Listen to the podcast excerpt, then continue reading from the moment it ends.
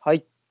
はい。ということで、えー始まりましたオムライスラジオです。私、オムラジの革命児、青木です。そして今日は、えー寝巻きの、えーおじさん2人が喋ってます。で、ということで、この方がゲストです。お願いします。建築家の高島祐介です。よろしくお願いします。どうもです。やったー。どうもですどうもです。何回目でしょうかね。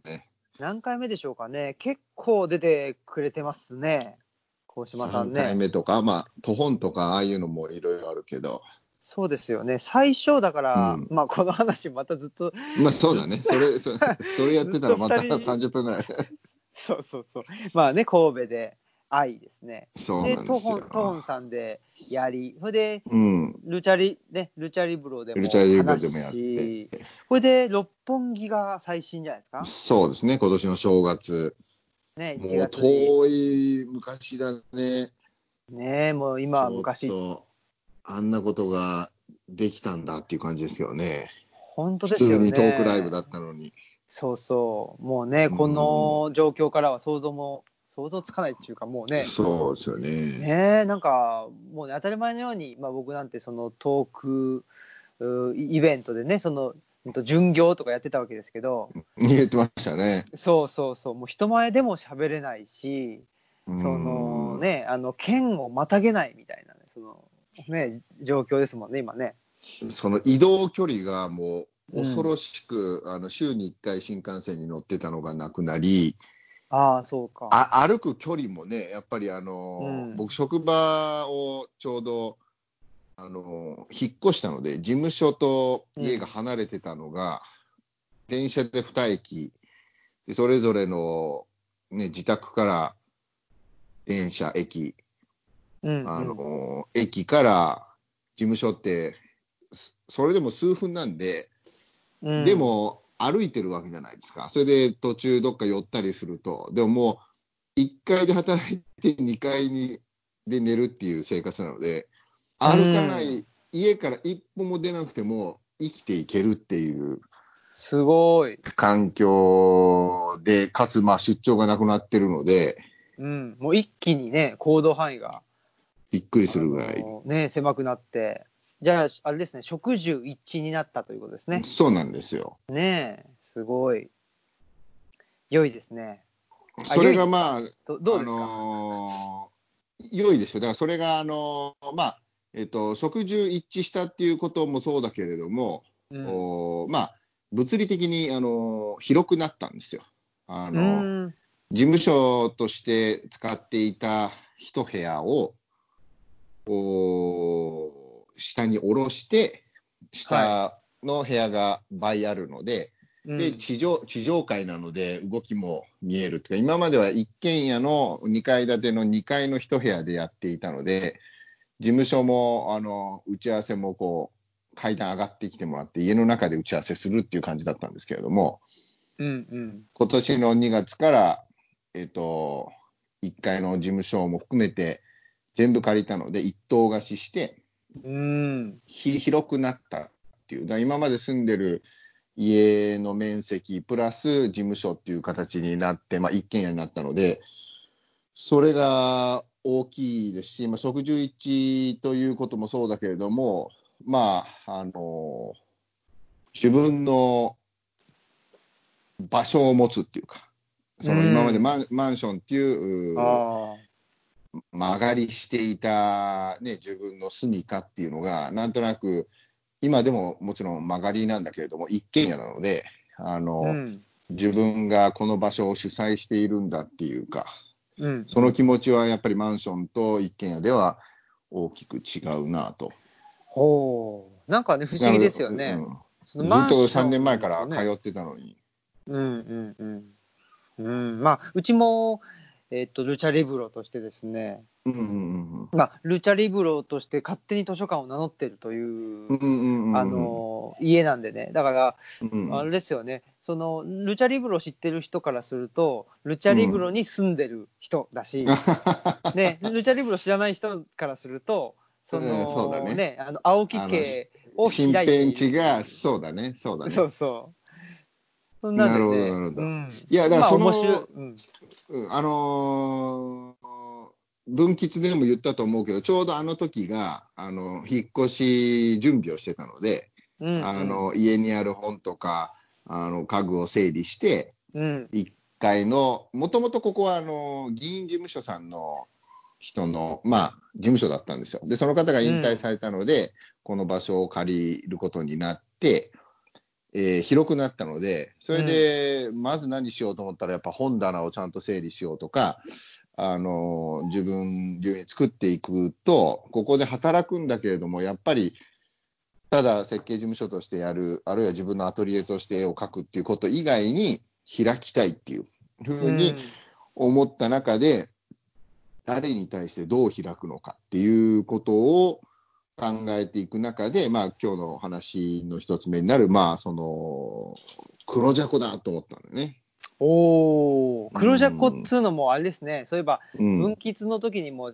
はお話しして、そそうだね。ほら、あのーえっ、と、質問でね、その、うん黒ジャコっていうのに、その、という名前にね、秘められた、あったねそのね、あの、深遠な思いは何なんでしょうか？そうそうということで、そうそういろいろね、考えてくれてたんだけど、まあ、特にないっていう。そうあのあの人の質問に対する答えの空振り感がすごかったよね。申し訳なかった。あの、ね、そうそうそう質問してくれた人は、うんえっと、英文学者の方なんですよ。で、ほうほうほうほうそうそう、えっと、白岩さんっていう方で、はいはい。で、まあ、あの、うんとルチャリブロにも来てくれたりとかしてて、いろいろと、あの、僕らのことも知ってくれていたので、うんうんうん、なので、ね、まあ、何かあるんだろうということで、うんうんうん あの、聞いて、聞いてくれたんですけどね。ねえまさかのねあ、黒ジャコって、そうそう、まさか。いや、特にないんですとか。そうそうそうそう。そうそう。ね。まあ、なんとなくね、あの、名前がかっこよかったっていうので、まあ、うんうんうん黒い、黒いジャコバンっていうね、あの、えっ、と、ハイチの独立運動の、あの、そうそう。そうそう人ね、トゥトゥサン・ルーベルチュールっていうのが、なんかかっこいい名前だよねって言って、それを言った途端にみんながね、なんかあの頭の中にハテナがポカンポカンポカンと会場の空気がね。何を言ってんだ、何言ってんだこいつはということになりましたけど、まあ、その黒ジャコですよね。うんで黒ジャコそ、そこがあれですね、鴻島さんとしては、その黒ジャコというのをまた思い出したというかね、黒ジャコっていうのは、まあ、我々が、いつ頃ですかね、もうだいぶ僕らが神戸に住んでたいし、つぐらいだろうな。ねえ。5年以上前かな。外務館もちろんできた後だし、うんうん、そうだそうだ、そうそう、外風館がね、うん。できた時に、うん。あの中島武さんがうん。外風館にいらっしゃったんですよ。うん。ほんでね、内田先生と、うん。定対談だか定談だかなさった時に、それでその時にねなんかねえーっ、とね中島武さんもその場所を開くみたいなことやってらっしゃったんですよ、当時ね多分北北海海道そうそうそう、うん。北海北大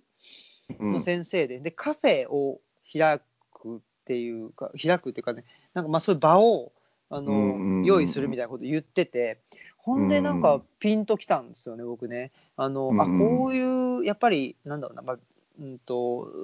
ねまあ内田先生うん周りのねその、うんうんあの人たちであったり内田先生と、まあ、あのお似たような分野の本ばっかりちょっと読むんじゃなくてもうちょっとなんだろうなそのそうだね。他の分野の本も読むということが一つなんかねその場を作るっていうんですかね、そのうんうんうん。点点ではなくてなんか面にしていきたいっていう中で、うんうんうんうん。そのちょっとあのなんか引っかかるんだけどひ一人じゃ読まないしなとかね。そういう本をあの読んでみんなでね、えー読んでみたいなと思って。ほんで歓喜さんとかね鴻島さんとか。そうだね。そうそうみんなに声かけさせてもらって、まあ、ちょっと年齢もねあの同じぐらいの人たちに声かけさせてもらって。で勉強会っていうのをしようっていうんで。で最初多分あのアミケンさんの塾がね当時西宮に、うん旧ラボ。そうそうそう。旧ラボね、うんあったんででそこでねちょっとフットサルの前にねみんなで集まって、ほんでそれ勉強してフットサル行くみたいなすげえ文武両道ですよね。そうそうそうそう。今考えたらね。そういうことをしてたと。なんかすごいねでも懐かしいなっていうのでうん思ってたんですけどそれがまあちょっとそれ復活ね、うんとリターンズだと。いうことをそう。鴻島さんがね言ちょうどね。ねえ。まあ、あの、彼岸の図書館を、まあ、あの、読ませてもらったときに、はい。あの、なんかまあ、えっと、内田先生から始まって、まあ、内田先生を生身の人間として知っているという、まあ、ご縁があって、本を読むっていう行為が、えっと、すごくまあ身近、まあ、もともと本は好きだったんだけれども、本を読むっていう行為の、なんていうんだろうね、声が聞こえるというか、うん。で、その声の聞こえる本っていうのは、もちろん、あらゆる本が聞こえるわけじゃなくて、えーこの文章を読んでて、その声が聞こえる本っていうものを、まあ、内田先生という生身の人間に会えたからこそ、まあ、より響くようになったというか、うんうん。でそういうものをお内田先生と会った後も、もちろん著者と会うことがあって、えーねうん。中島、まあ、武さんもそうだけれども、あの著者を知っている、生身の人間として知っていることと、その本の文章が生き生きと伝わってくるっていうのは、まあ、えっ、と、情報量が多分多いというか、想像力の解像度が上がるみたいなのがあって、うん。で、それを、えっ、と、ちょうど黒ジャコを立ち上げるっていうか、やろうぜって言ったときに、あの、ただ単に面白い本とかね、あの、必ずしもその声が聞こえる、声聞こえないっていうことではなくて、その本を読んだときに、その本を人に伝えたい、人に伝えたいというかね、やっぱり本、いい本ってとにかくまあ、やっぱり映画と一緒で語り合いたいっていうか、うんうん。その自分の中で響いた何か、今言ったまあ声が聞こえてくるように、うおーってなった読書体験みたいなものって、うん自分の中で基本的にループさせて、あれどういうことになったんだろうかとかっていうことで、自分にこう、ずゾクゾクするみたいな、うん。そういうものを共有することで、さらに、えー違った読み方がするとか、本が伝わってくるっていう、まあ、本の魅力を多面的に展開するにあたって、うん。師弟関係みたいな、えー内田先生とは、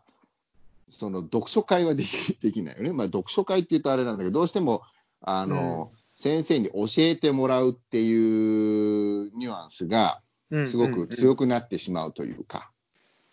で、その黒ジャコはフラットで、誰がどうこうじゃなくて、まあ、同世代のっていうことが大きいのかな。やっぱりそれで、その僕はこんな声が聞こえたんだよ、この本からっていうことを、それぞれが語り合える場っていう面白さが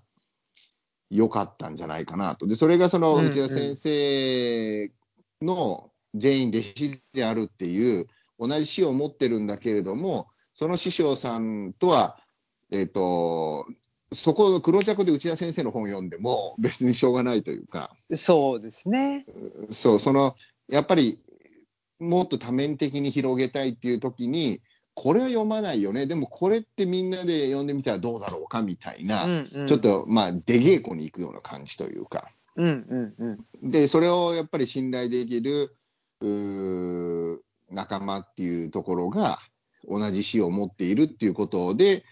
通じるんじゃないかなと。うんうんうん。でそうういう中でね、うんそのやっぱりあの新平が黒ジャコ時代はまだこっちにいて、うんうん。あのすごくあの近いというか、ね、うん実際にすぐにあ会え会いに行けたわけじゃない。うん。そこから東吉野に行って、そのまあ行動力と、その黒ジャコが、あのまあ、できなくなったっていうか、まあフットサルもできなくなったっていう、うん。なんて言うんだろうね、そういう、まあでもそれは、それぞれの人生のこうタイミングだと思ってたし、それに対して、昔は良かったねっていうようなこうノスタルジーではないんだけれども、なんかあのうん。分岐でちょうど自分が、まあたまたまあの下が空いて引っ越して一軒家に住むんだと。で、それに、えー、彼岸の図書館が出て、で、なんか自分もこれでまたネクストステージというか、でその時うんに事務所を開く。で誰に対して開くか、まあ、そもそも、ね、事務所なんで、クライアントが来たり、その外の人間と反反プライベートな空間なので、でそこで一番何がしたいかと思った時に、あ、黒ジャコをもう一回やりたいなっていうふうに思ったっていう、まあ、その流れがあるんですよ。うんうんうんうん。すごい。あの、そうそう、僕、なんかね、あれなんですよ、黒ジャコに限らずなんですけど、うん。研研究会っていうのをすごく好きで、ななんかねね、何でもそうなんですけど、まあ、これ、ルチャリブロをやって、あ、うん。そういうことかなとも思ったんですけど、なんかね、うん。その一人で所有する、そのまあ、いわゆる私的所有っていうかね、そこにあんまり興興味がなくって、うんうん。まあ、かといってなんかね、ほら、あの分かち合うとか、うん、わかシェア。シェアするとか言うと、ちょっとなんか、そうそうそう、うん違うよね。なんかちょっと違うんだけども、それって何なのかな、だから自分のものを相相手にも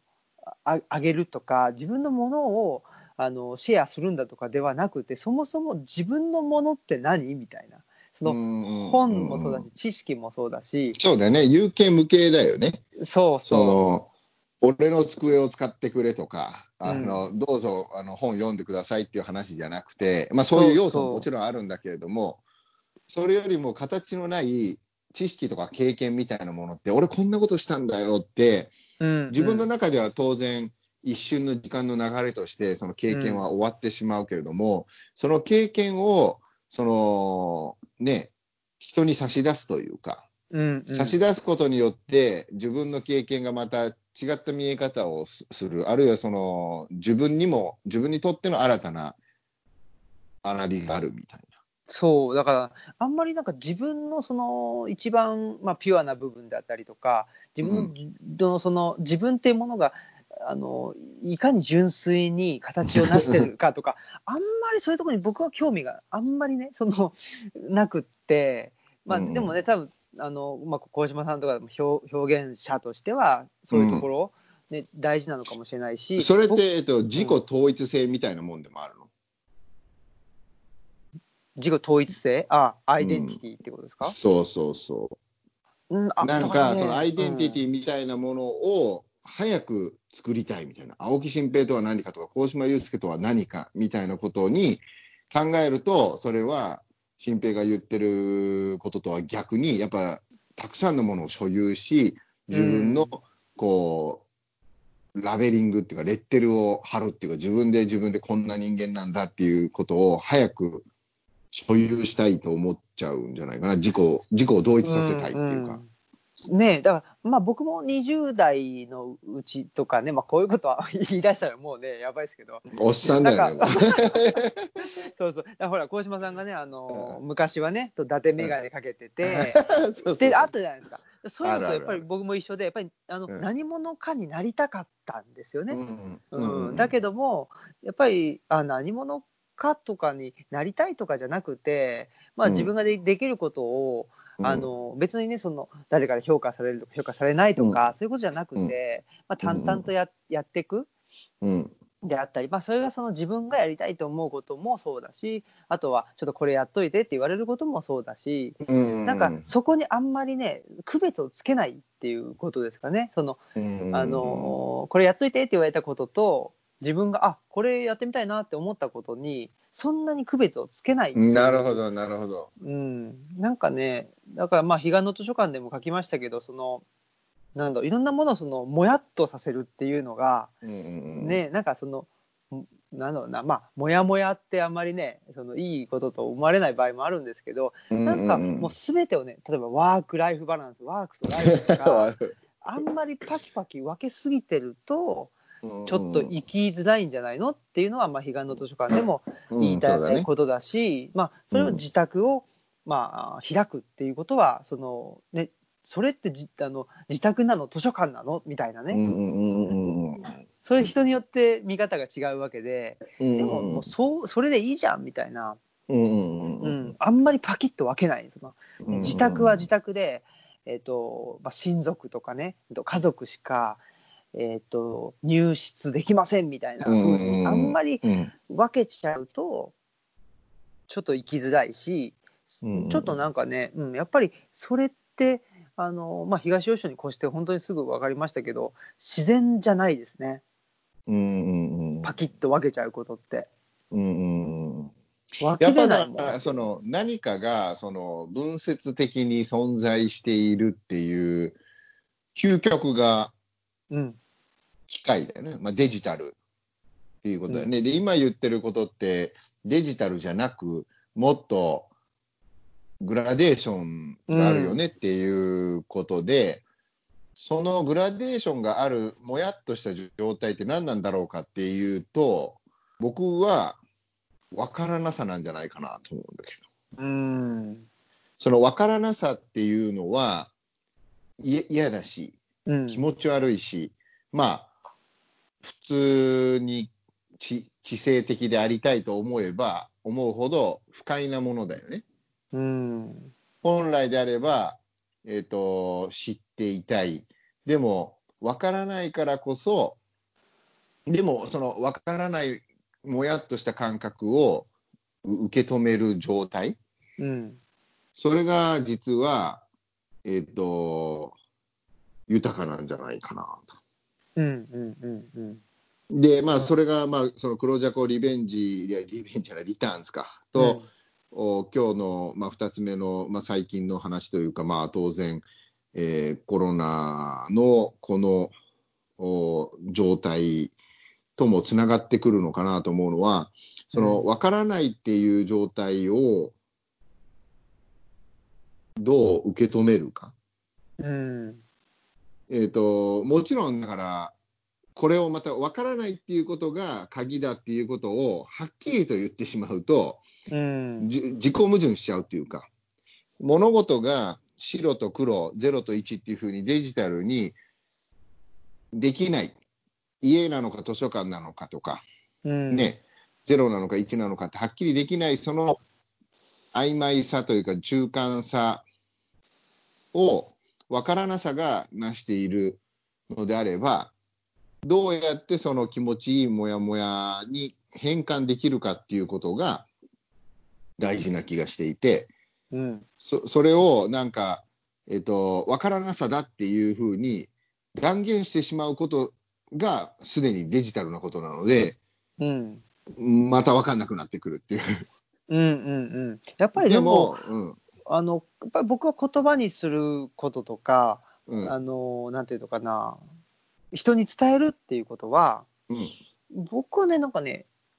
まあ、さっきの話とうん。矛矛盾するかもしれないけど、やっぱりすごくデジ,、デジタルっていうかね、その、うんやっぱりそうそうそうね、白黒つけないと言葉にはできない。じゃないですか。言語化だからね。そうそそう。うそうそうそう。でそこがまあ僕は面白いところであって、あのなんていうかな、もやっとしたこととかわからないことをうん。伝えるためには、うん。人に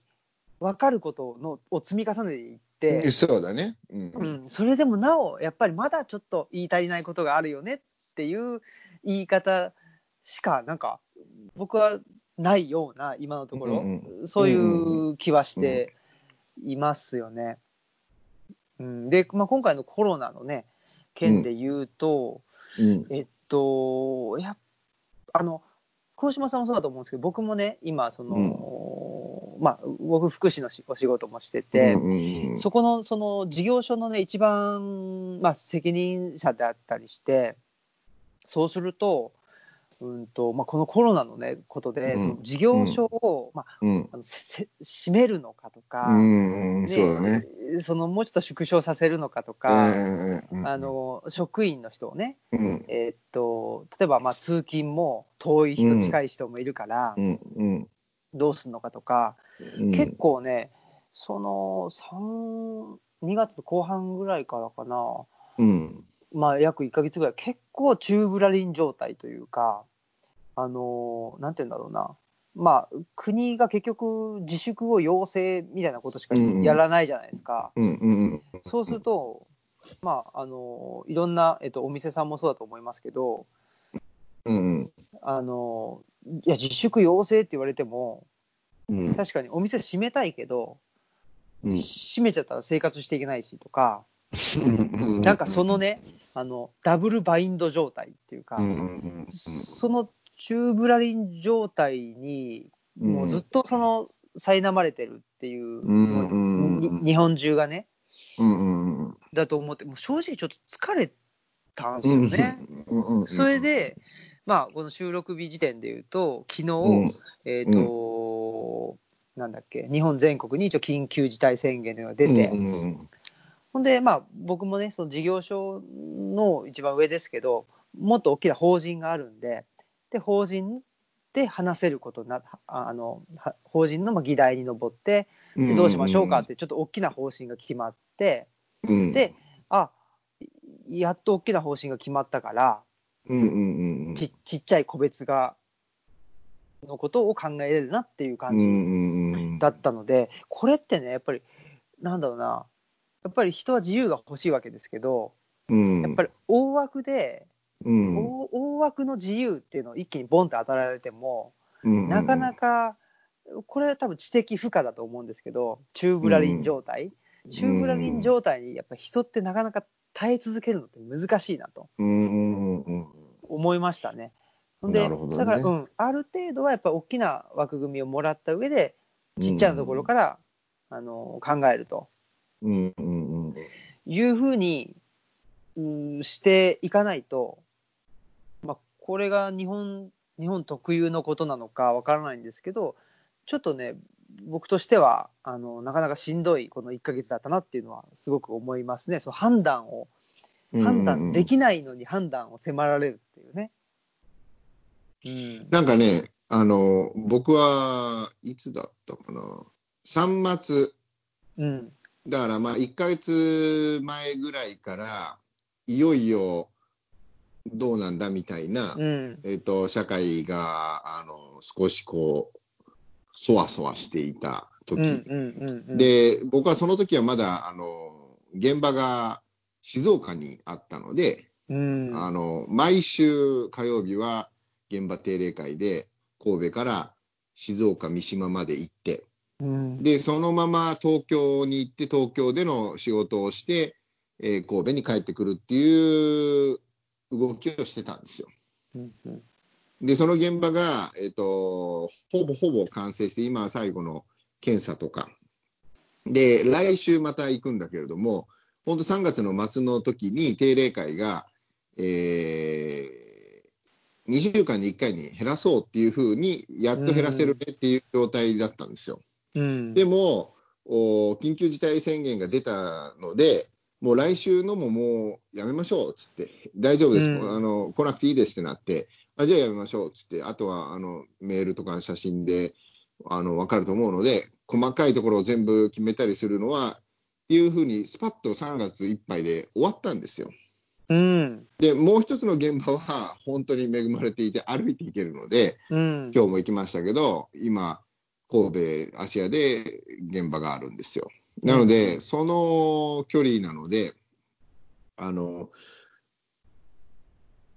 僕はだから、その自分の会社をやっているとか、自分で自分の判断をしないといけない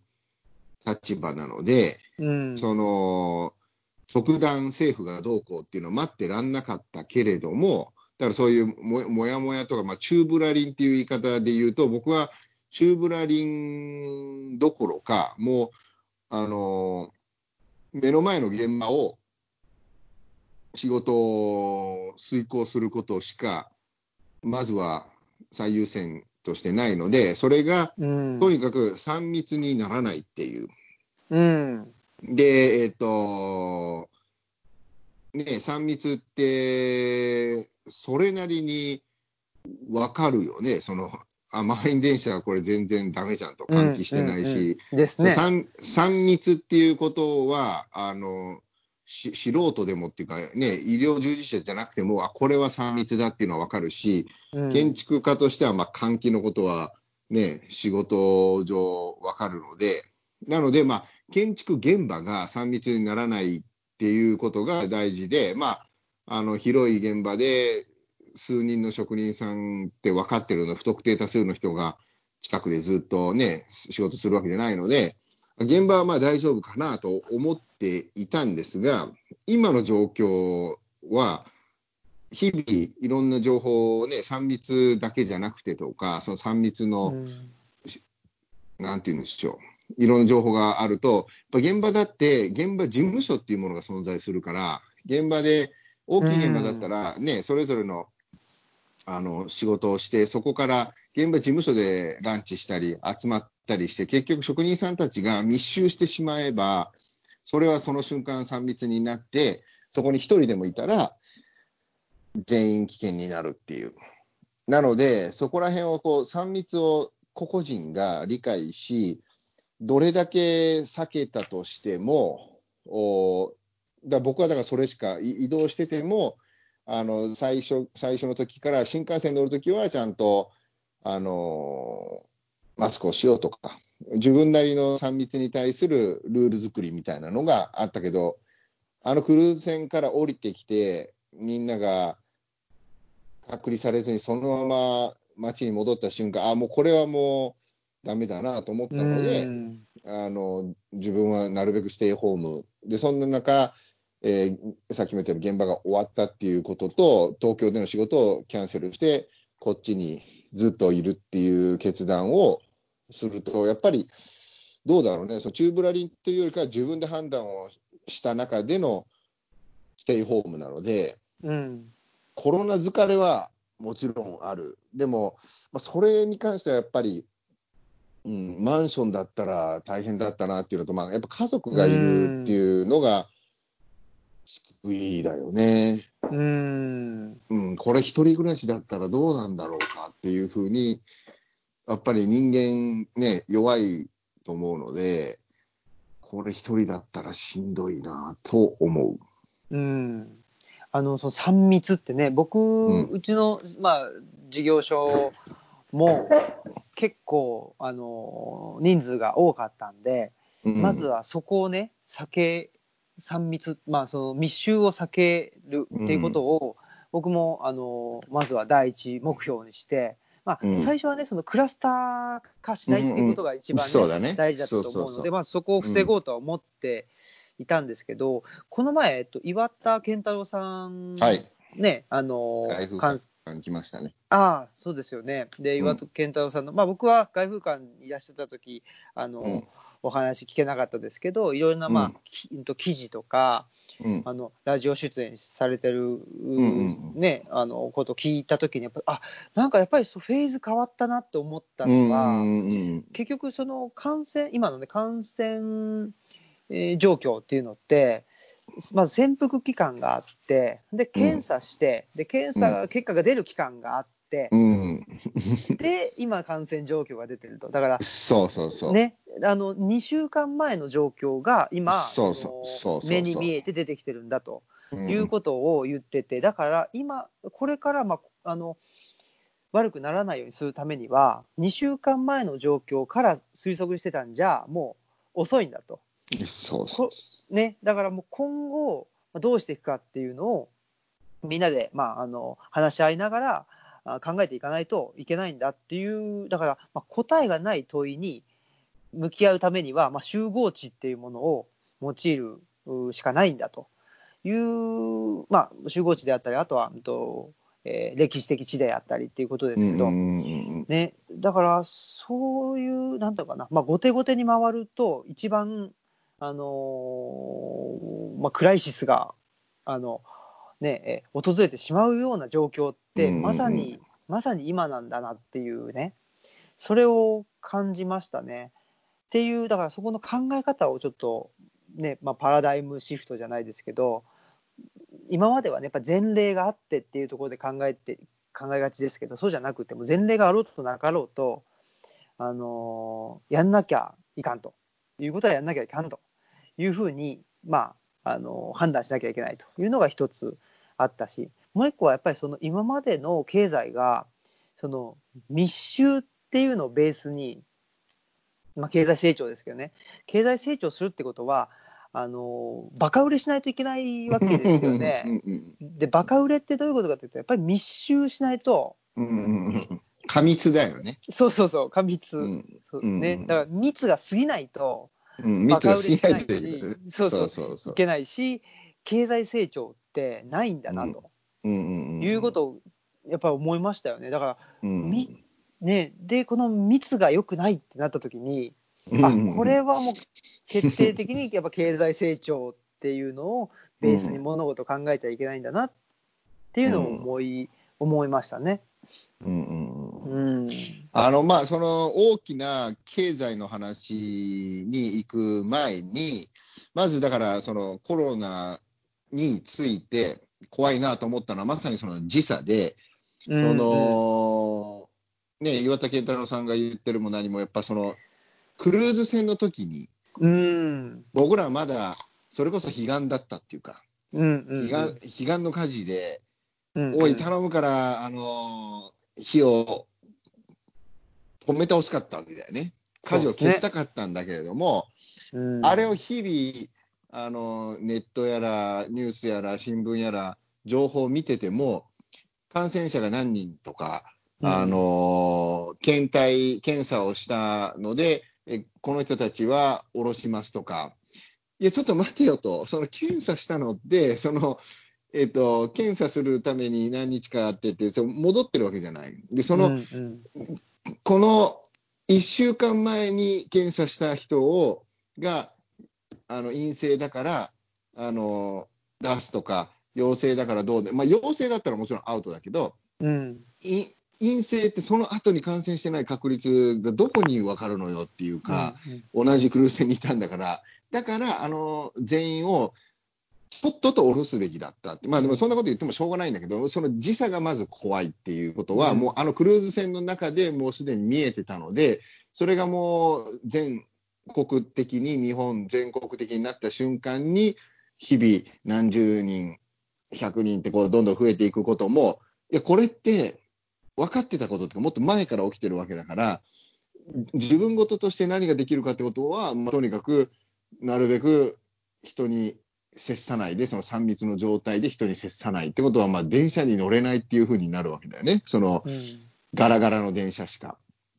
で、そんな中で、やっぱり、えっと、僕はその岩田さん、4月3日だったのかな、その外風館のそのクローズドのイベントに、えっと、登録して行ったんだけれども、あのいろんなことを聞いた中で、やっぱり一番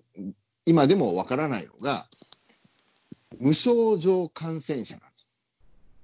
うんうんうんこれ、これ、これが一番怖いわけ。うん僕としてはね。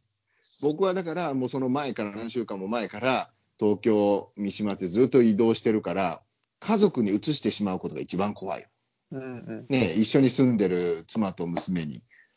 でも、えっ、と、僕自身が自分の体調をしっかり管理して、そうさ3密に合わないのはもちろんなんだけど、自分自身の体内の変化に気づいて、あれ？匂いがしないとか、なんか体調が悪いとか、あ味がしないとかね。味がしないとか、そういうのがすぐあれば、すぐに俺は自己隔離するっていうか、ね、カミングアウトすればいいんだけど、それがない、でないのに俺がコロナ菌を持ってる可能性っていうのが一番怖いっていう。うん。でそれで俺元気だから全然大丈夫だから症状もないし、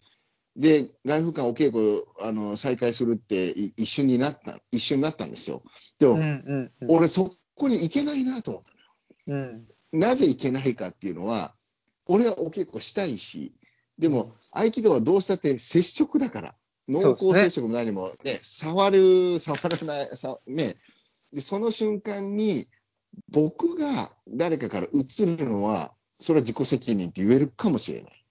でも、俺が万が一、内田先生に移してしまって、うん。要はね、その、リスクが一番高いのっていうのはもう高齢者と分かってるわけだから、うんうん。ね、それ重症化しない、若者だって重症化するし、あのうん。コロナがめちゃめちゃ怖いことは当然なんだけど、中でもそれは高齢者が、あるいは持病を持っている人っていうのが一番、ね、呼吸器官あの分かってるわけじゃない、ハイリスクっていうのは。うんうんその人たちを絶対に守るべきだと思うんですよ。うんうん。で、それを無症状保菌者が、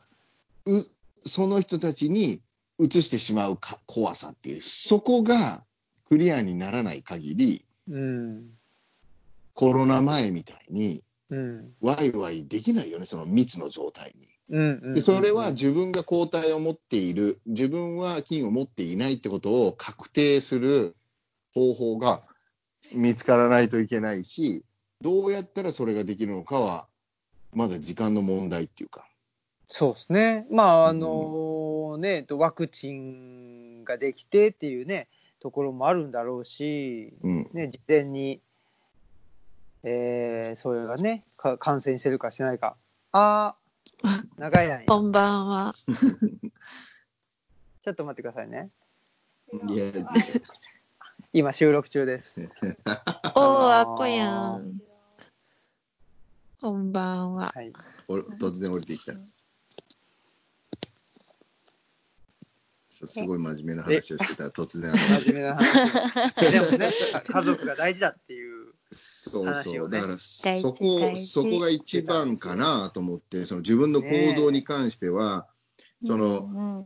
伊藤聖子さんからつぶやいてたけど、殺されるかもしれないけど、殺すかもしれないっていうね、うんうんうん。移すか移されるかっていうのは、あのどどね、で、その移されないように努力することの方が身を守るっていうふうに思われがちじゃない？うんでもうん知らずに殺してしまうこと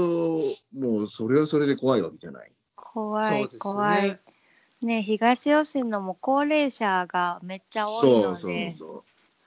う。で僕はあの外風館も作ってるずっと今も今の現場もあの中島工務店って岐阜の鹿下村なんですよ。うんうんでそこから職人さんとかが来るから、今、うん。僕らも鹿下に行けないのは僕らが持ってて、ねうん。その田舎の高齢者が多い過疎の、ね、岐阜県に持ってったらって、まあ、実際起きてるけれどもね感染がうんもう全国的に、うんそういうことを恐れ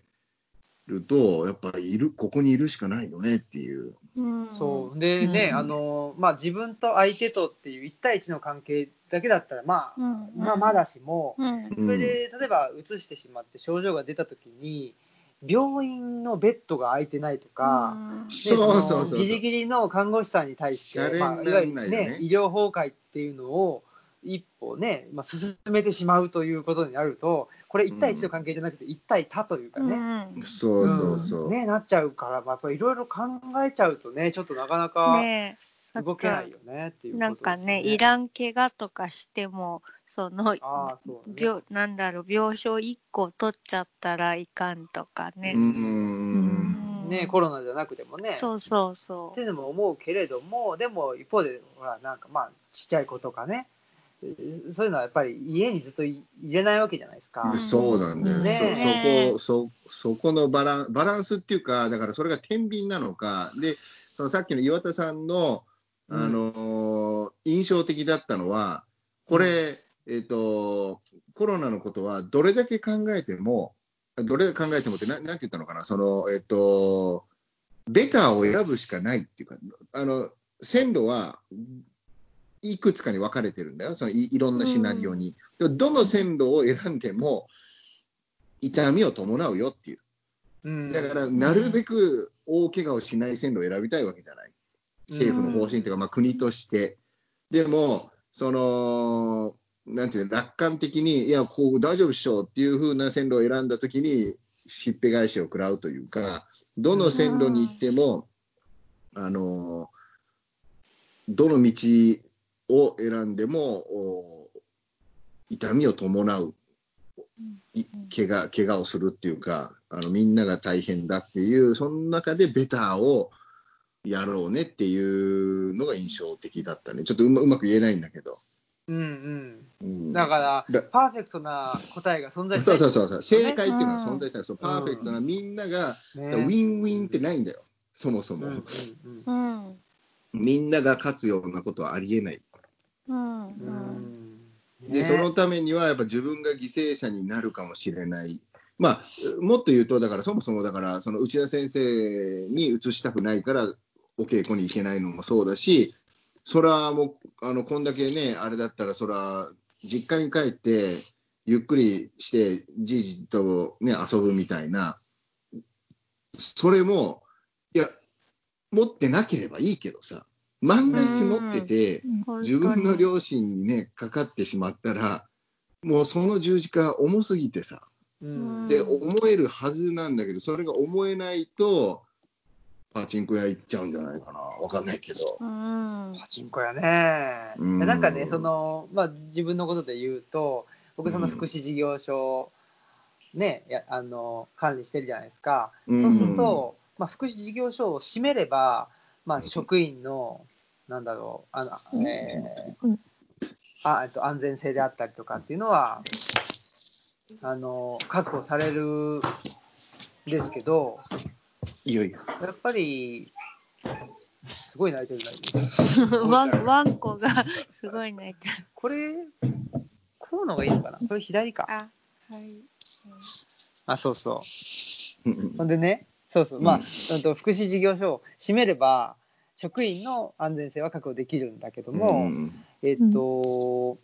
その、ずっと家に入れないっていう人たちがいるわけですよね。そのうん。それは、うん。まあ、少し問題になってるけど、あの DV であるとか、うん。ね、あのーまあ、家にいることによって、その、家族がしんどくなってしまうとかね。うん。そうするとやっぱり、その、どこか、まあ、だから家庭が居場所じゃない人うん。ですよね。それがいるから、その人たちのための居場所っていうのを開かなくちゃいけない、うん。ね。あの用意しとかなきゃいけないっていうことで、まあ、ね、福祉っていうのがあるから、うん。そう考えると、まあ、その福祉的な部分と、その安全性っていうのを、どう、まあ、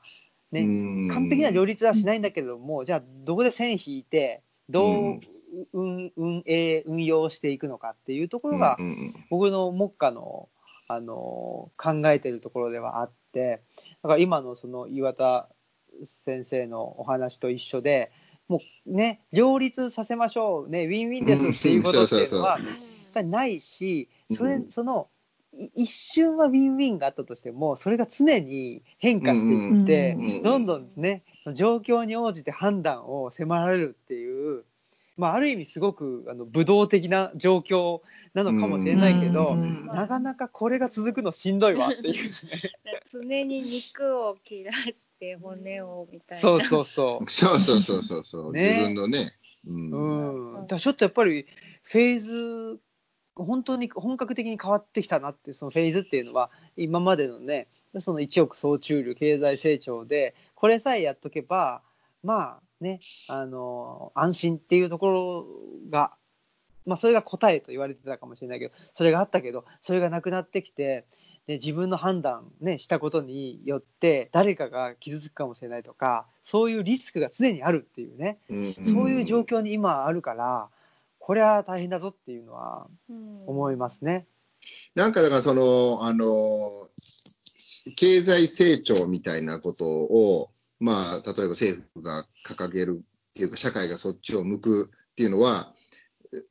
幸福論じゃない。みんなが、えっと幸せになってほしいってことはお金がないとダメだよねっていう、うんまあ、あの、単純な一つの心理のつもり。でも、えっと、それが、まあ、あの、資本主義っていう方法では、二極化していって、うまくいかないよねと、みんなに富が分配されないっていうことは、もうずいぶん前から分かってたじゃないそうですね。うんで、でも、あの、それをああだこうだ言うのは、まあ結構もう簡単っていうか誰もがうまくいってないじゃん、資本主義って。あの、二極化を、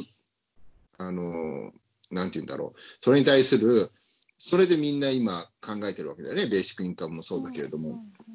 だから、そのお金という尺度で、さっきの一番最初に言ったデジタルに、いい悪いを判断すれば、それはお金があった方がいいから、経済成長を目指そうっていうふうに、えー行くことに対しては、なんとも、なんて言うんだろう、異論がある人はいても、まあ、わからなくはないじゃない。でも、今は、その経済よりも、命っていう、経済のことを考えてる段階っていうのはさ、もうすでに命はうまくいってるわけだよね。命の安全っていうのは保証されてるから、経済、お金が欲しいっていうふうに思えるわけじゃない。だから、今、その経済云々よりも、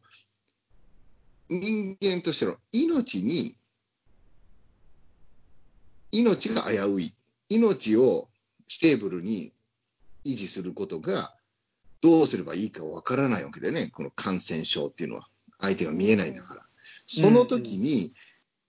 コロはココロコロナ前っていうのはその経済はこうあるべきだとかね。ん成り立たないに決まってるわけじゃない。うんウィンウィンも何も外れちゃってるんだからさ、土台が。あ、健。康あっての幸せなはずなのに、で、その幸せのためのお金っていう論理が、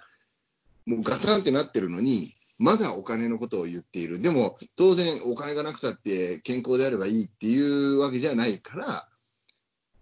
いずれにしろ痛い痛みを伴うっていう中で、自分たちがどうすればいいのかっていうことを考えれば、まずはしのげると思うんだよ。うん。でも、じゃあ自分さえ良ければっていうのがまさにダメで、えっ、と、自分の明日が、明日何を食えばいいのか。ねだから、僕がこれ今を乗り越えられてるのは、だから家族がいるからだけど、家族がいない人のことを、いや、あいつ結婚してないから知らねえっていうふうに言言えないですよ。だから、うん利己的であることと利他的であるみたいな、その時に、利他的が素晴らしいと思うんだけど、利他的って難しいよね。うん。あのその、そのね、おまあ、お大きな、あの、経済の枠組みで言うと、やっぱり経済、経済かお金かっていうので、まあうん。ね、原発の時にも言われましたけど、そうそうそう経済かお。金。経済かお金じゃないわ、経済か命か。うん。って言われたけど、うん。なんか今すごくその、なんていうのかな、ひ皮肉というか悲しいのは、うん。やっぱりお金があったら通勤しなくていいっていう人たちがたくさんいるっていう、通勤しないとか、お金があるんだったら、お店、その無理して、うんと開けません。そうだね。ねそうだね。だから、生活がね。生活がねそうそうそう、うんそういう意味で、まあ、すごく具体的な方法として政府が、まあ、日本以外のね、政府がやってることですけど、まあ、月何十万円っていうのを、うんうん。もう。早急に、そうそう、そういうことなんね、あのー給付しておけば、まずは家にいてくださいって。でそうそうそうそううんね、だから学生がバイすトしてるみたいな話っておかしいじゃん。そうそうそう、だからすごなんでく、実はシンプルなね、うん話なのに、うんうん。ね、で、そこはできずに、そうそうそう。ね、そこはやらないくせに原発は再稼働みたいな、なんかそこだとのね、思う。なんかそうそうそう。そうやっぱりそ国民のためにはお金使わないんだと。ううんうんうんで、大きな GDP という数字を、あのうん。上げるためにはお金使うんだみたいな、そうそうそう。そこがなんかすごい。外、外、外のね、見え方ばっかり気にして。そうそうそうそう、そこがやっぱり一番問題かなというふうにはうん。思いますよね。そう、だから、あの、自粛要請っていう、まあもうね、言葉が矛盾してるんだけど、うん。自粛できる人たちはいいんだと思うんだよ、まずは。自粛すれば命が守れるし自粛しても、その傷をあの耐えれるから。うんでも、自粛要請しても、その要請に応えられない人に対して、どれだけ我々は利他的であり得るのかは、すごく難しいな。そうですね。だからそれ本来は、まあ、行政、ね、国がやるべきなんですけど、うん、それをやらないとそここそ拾うべきだっていう。うんねで何のために税金を納めてるのかって言ったら、本来は、ね、そこなんだよ。そそのこういう時にお金さえあれば救える命を救うために税金って納めてるんでしょっていうことなのに、そうそうそうそう。なぜかその税金がマスク2枚に化けて 帰ってきちょうどいいんだよ。予定本当届届くのが怖いわ。いらねえよと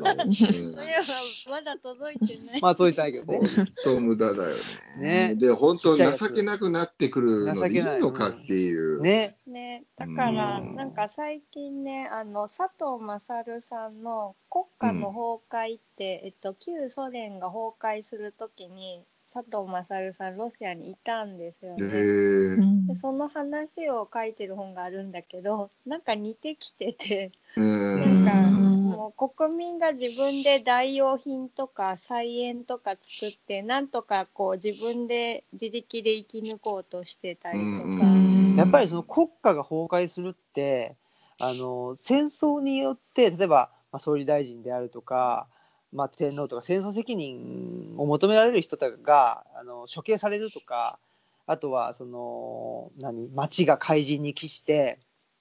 あの全国民のその精神が打ち砕かれるとかそういうことじゃなくてやっぱり国っていうものを信用できなくなったらそれって国家が崩壊してるっていうことなんじゃないかっていうふうには思いますよね。うんうん、だからもうねじゃあもう自分たちでやろうよっていうんでまあ自宅をね開いたりとかもうね、んそのうん自分たちができることをやっていくっていうとこですよね。もう国もやってくんないしね。ね実際企業とかで独自でなんかねあの配布とかまああの行政でも市とかうん、町とかの単位で、まあ、あの休業保障するとか、まあ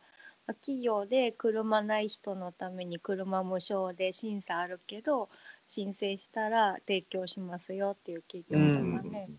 ただ僕これって別に特殊なことじゃなくって僕こういう状況でだからみんなが主権者となって国国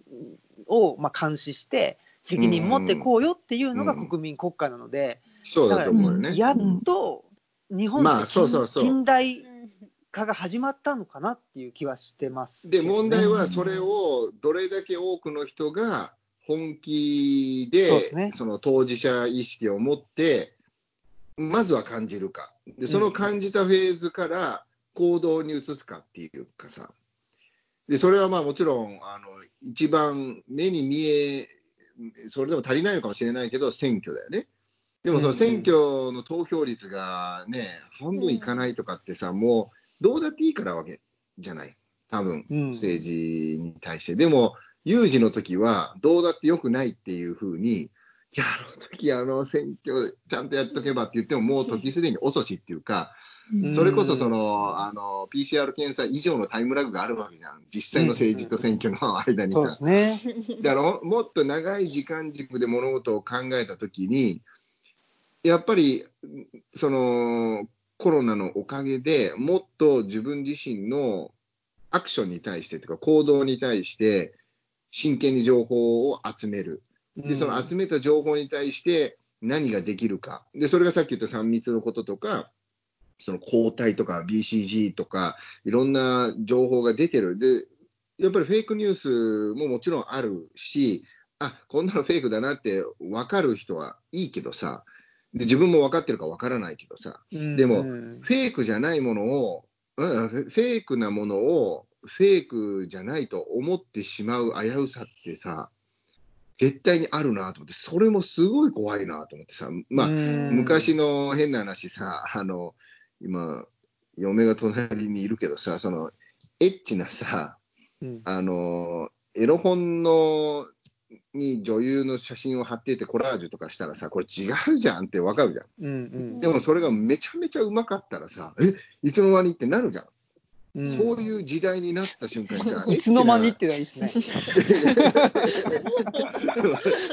あれみたいなね。見見逃してたのかなみたいな。チなそうそうそうそう知らなかったんかいみたいな。そういうさ、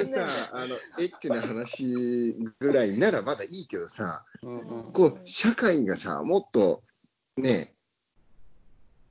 大きく、そのフェイクニュースで変えられてしまうことうのん。怖さというかさ、ねえ。ねえ、そうそう。だから、あつの、ほら。強、く生きないといけないし、しっかり情報あをの、手に入れなきゃいけないし、なんだっけ、と韓国のほら、タクシー運転手うーん。でね、あれって、韓国の南の方が、まあ、封鎖されちゃって、情報が出なくなっちゃってっていう。ね、だからそこに果敢に入っていくっていうね。そうそうそう。うん。だから、その僕らがよく言うその風通しがいいっていうことは、それってやっぱり情報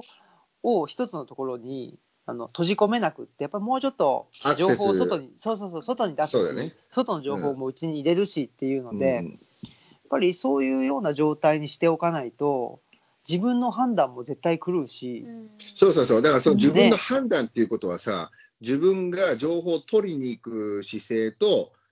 取った情報に対する、その、解釈のリテラシーとかさ、両方じゃまあない。ね、その、うん情報を手に入れて、その解釈するリテラシーが低いと騙されちゃうわけでしょ。でこんなフェイクだよっていうのが分かればいいけど、フェイクじゃない情報に、ね、リアル、だから BCG みたいなことは、あの、慌ててもしょうがないんだけど、でも、ね、あの、これもフェイクかもしれないけど、BCG を打ってる老人が今、いっぱいいる、いる、いっぱいっていうか、いるっていう情報があるじゃん。うんうん。あの情報を聞いて、まだわからないんだよ、その BCG が本当にコロナに効くか。でも、俺、死にたくないから BCG 打ってくれって言ってる人がいるってことはさ、うんやっぱりあの情報の開示の方法とか、ね、やっぱりどうなんだろうって、でも自分だったら打たないよな。っていうふうに、でもね俺、あのなんかだから情報が出た瞬間に、まずうん自分 BCG 打ったか聞いたからね、親に。でもやっぱ、そうやって、やっぱとにかく情報に対して右往左往しちゃうけれども、自分で、いやー、なんていうの、しますよそうやって判断しなきゃいね。けないっていうかね。うんそうそうそう。すでになんかその相互監視みたいになっててなんか嘘の情報だけどそのこの人が感染者でクラスター作ったらしいって言って叩くとかがあるみたいなのでね。うんうん。ね。情報とどう向き合うかっていうのは、うんね。だその時にその自分がどう情報を手に入れて自分が情報をどう処理するかっていうことは自分がどう情報を発信するかっていうことにもつながってくるわけじゃん。うんそうですね。だからその人人こういう人を叩いてるやつってバカだよねって言って叩いてるんだったら意味ないじゃん。うんうんうんだからすごい考えさせられるっていうかさあれ俺がやってることって俺が批判してることじゃないのかなって考えるとうんうん。でそうやってじゃあ傍観ばっかりしてネットで何もしない声も上げないサイレントマジョリティになってしまったらなってしまったでお前はいいとこ取りして何にもアクションも起こさねえのかみたいなうん。なんていういろんなところでこう悶々とするっていうか。そうですね。だまあ、あの、やっぱり、いまあ、最初の話に戻ると、うんうんそういう時にね、その黒ジャコでね、あの、なんだろうな、やっぱり、えっと職種は我々違うんだけども、やっぱりね、同じ方向を向いているというか、同じ人をね、あの、死に持っている者同士が、がゆえに、ね、うん。集合値の、あのー一つの前提だと思うんですよね。同じような、まあ、あの理想というかね、ビジョンを持っているものが、まあ、あの集まって、で、うん。知恵をね、あ出し合って、それで、あの、なんていうのかな、情報リテラシーの、あの、インフラというかね、基盤を作っていくということが大事なのかなというふうにはうん思ってるので、ちょっとこの黒ジャコリターンズをですね、うんうん黒ジャコだけでは終わらせないというか、黒ジャコではやるんだけども、うんちょっと、まあ、それこそ発信、ね、もうちょっと、うん、できるような形で、あるかもね。うん、ね、できたらいいなとも思うし、まあでも、言ってみれば、なんか、彼岸の図書館ってちょっとね、あのー小島さんも最初に言ってくれたけど、黒ジャコのね、まあ、あのメンバーが、まあ、小島さんとか歓喜さんかもいるわけだし、あとはやっぱりその、ね、内田先生が結構、彼岸の図書館に出てくれてるっていうのは、本当に僕らのスタンスっていうかね、内田先生からの教えを実践するっていう、その実践の書がね、うん。彼岸の図書館だと思うので、うん。うん。そういうような、まあ、あの活動っていうのをうん。どんどん発信していきたいなとも思って、うんそれって、まあ、だから、彼岸の図書館と黒ジャコって結構結びついてるところがあるなっていうのは思いますね。うんうんうんいや、それはあるよ。だから、その分吉でも言ったように、やっぱりあの彼岸の図書館のおかげで、あのー考えさせられたっていうか、うんうんあのーくく黒ジャコ復活したいなと思ったのは。ねいやうんえ、あれ、まだ起きてるんや。まだ起きてるんですよ。なんかあれみたい。今テレビ見てたんだよ。そうなの？何見てた？何見てたの？これ抜けばおいしいなな何見てたの？なんて何見てたの？わかんない。わかんない。全然わかんない。何見てたかは分かんなかったとわか。んない。いいですね。ななんとなく見てた。うんブラウジングだ。おやすみ。おやすみ。おやすみ。クレ、はいクレラップの子みたいな。クレラップの 前前髪パッツンでね。前前髪パッツンでクレラップの子みたいです。かわいい。はい。そということでそんなの話だから、そうそうそうん。まあまあ、黒ジャコね、これからぜひぜひやっていきたいでう。すし。そうなんですよ。ね、1回目は鴻島さんのね、えーチョイスということで。そう、まあだから本当に、あの、締めくくりとしては、やっぱり、あの、わからなさをね、うん。あの自分なりに抱きかかえてというか、まあ、分かりたいっていう気持ちというか、ベクトルがあるから分からなさを自覚できるわけであって、その分からなさをお大切に、でも分からなくたっていいんだっていうふうに開き直らないで、あのそのベストの回答をしていきたいと。で、その中では、だからさっきも言ったように、アクションを起こさないといけないというか、まあ、自分のまあ場を主催するっていうことで言うと、あのやっぱり彼岸の図書館がすごくあの刺激になってっていうか、うん。あのでちょうど引っ越しがあった時に、あここでさらに場を主催したいっていう中で、彼岸の図書館あじゃなくてあの黒尺をやりたいと思ったし、ちょうどそのタイミングで、まあ、遅いインターネットっていうね、そのうん。第1回目、リターンズにぜひ取り上げたいと思った一冊が、そういう、まさにその声が聞こえたというか、まあ、宇野さん知らないんだけれども、うん。うん、で、その、この本を、まさに僕が聞こえた声は、果たして、ね、みんなにどう聞こえるんだろうか、みんなにはどうこの本が僕に届いたように、どう届くのかなっていうことを、あの、比べたいっていうかね、あのそれを共有、で、さっき言ったシェアじゃないんだけど、それをみんなとあの差し出すことで、自分のまた、あのより、なんていうんだろうね、あの豊かさにつながればなと思った。うん。うん、ということで、はい、ぜひね、この黒ジャコの模様もまたオムライスで配信できたらなというふうに 思っております。第1回は、あの黒いインターネあ、遅いインターネットで黒じゃこう。黒いインターネット。黒いインターネットって何かまたいいっすね。あ 怪しげな、それはそれでなんか悪そうだよ。エロ系が出出そうな感じですね。はい、なんか、はい。でもほやっぱこうしてやっぱ発信することはだからその分からなさを解消するっていうかねさっきの言語化っていうね、